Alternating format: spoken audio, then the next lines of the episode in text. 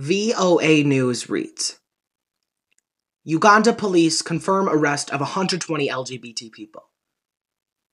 So I open the article, and as I'm briefing through, it seems the officers suspected these members to have been using narcotics.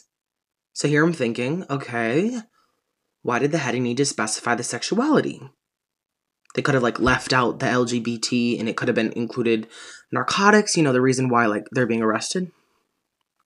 But then at the end of the article I see arrested for common nuisance laws because they were assumed to be members of the LGBT. Assumed? Arrested because they are assumed?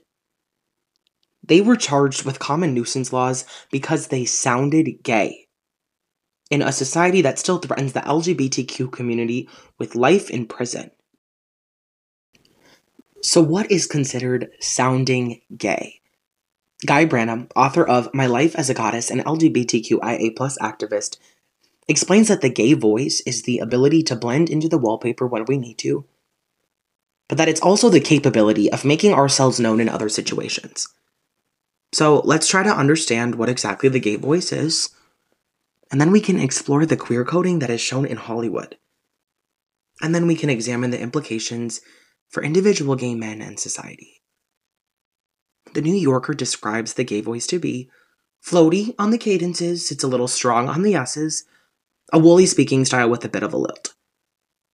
But to understand why many gay men sound the same, we can conceptualize the development of a voice in two ways nature versus nurture. You know, we can agree that men and women inherently sound differently because it's rooted in the sex that we're born with.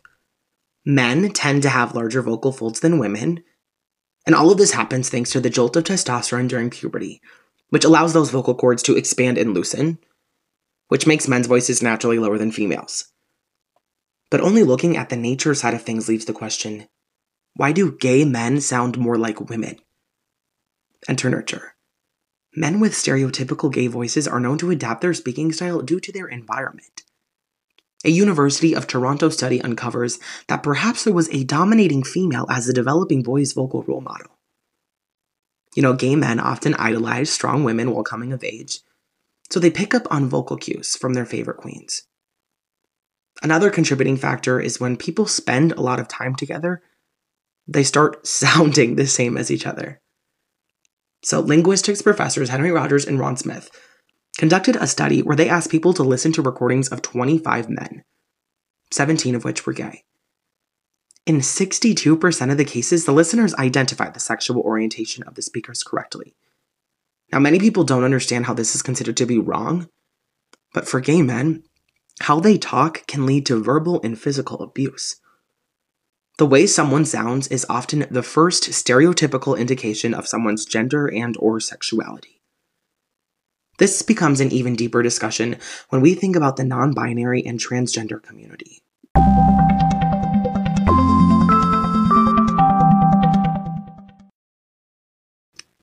Since the gay voice is somewhat obscure, it is easy for the entertainment industry to exploit. We call this queer coding. According to Tricia Ennis, editor of the Sci Fi Wire magazine, queer coding is the process by which characters in fictional media code or seem queer. They're portrayed with characteristics that are traditionally associated with the gay voice.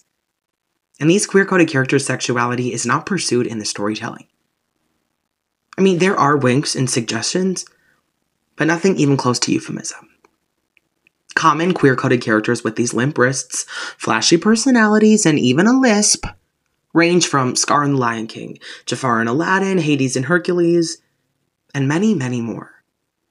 These comic pansies go all the way back to early silent films, which helped establish the leading man's masculinity by juxtaposing it against the effeminate qualities of its villains. Hugh Ryan for Vice magazine explains that these queer coded character sexualities are rooted in the Hays Code, a conservative set of industry standards set in the 1930s for filmmakers. It said you could have gay characters as long as the audience was unsympathetic to them or they died due to their immorality. It wasn't enough to gently mock their non normative sexuality, but they had to be evil and even die. So let's listen to this clip from the 2012 movie Wreck It Ralph. Beyond the halitosis you so obviously suffer from. Listen, Nelly Wafer. So, for those of you that don't know what a Nelly wafer is, it is a derogatory term that was used decades ago in reference to a flamboyant homosexual man. And in that past clip, you hear the lead, Ralph, the masculine hunk of a man, call the flamboyant villain of the story a derogatory term. According to Ren Martinez, a social psychologist writing for Margins magazine in 2015. When children see and hear gay sounding villains in Disney movies, defeated by heroes who are honest and kind, it is easy for a kid to think, don't be like this gay guy. In these moments, queerness itself becomes villainous.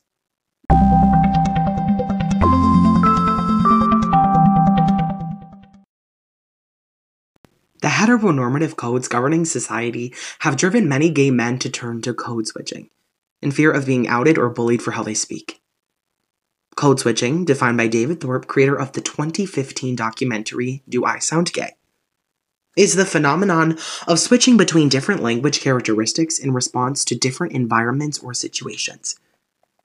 According to Dr. Fabio Fasolio, who conducted a 2014 study known as the Gay Voice Project, four out of 10 gay men reported being coded as gay because of their voices.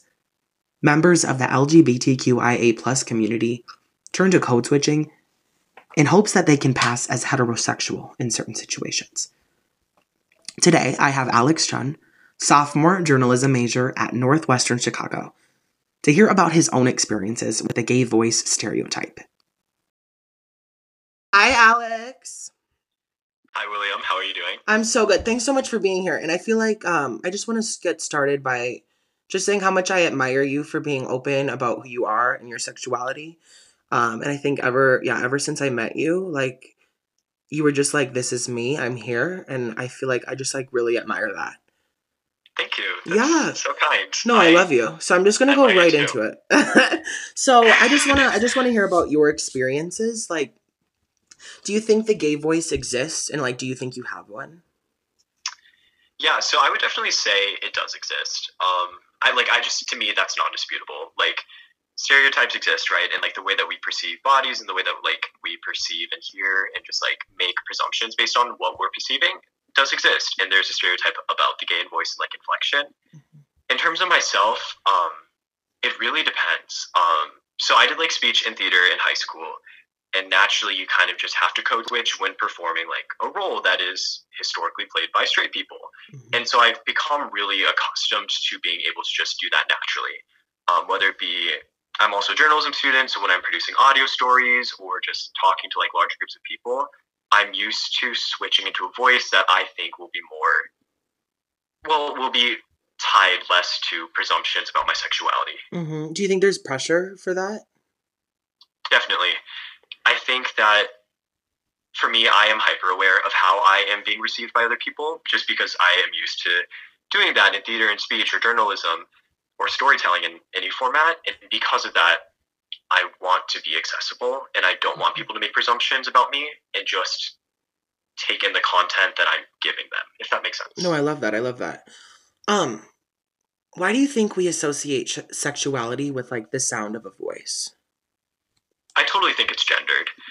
Um, the reason that like I think that we do it is because we presume that this quote unquote gay voice sounds more feminine, and there's a conflation in society of femininity um, when it comes to like biologically male bodies. If they act feminine, they must be gay. Mm-hmm. So I think that that conflation is just totally seen with voice, and that's how the stereotype came to be.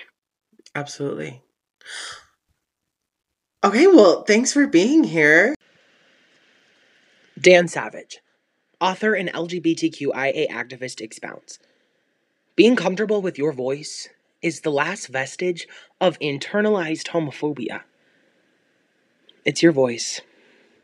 Why change it?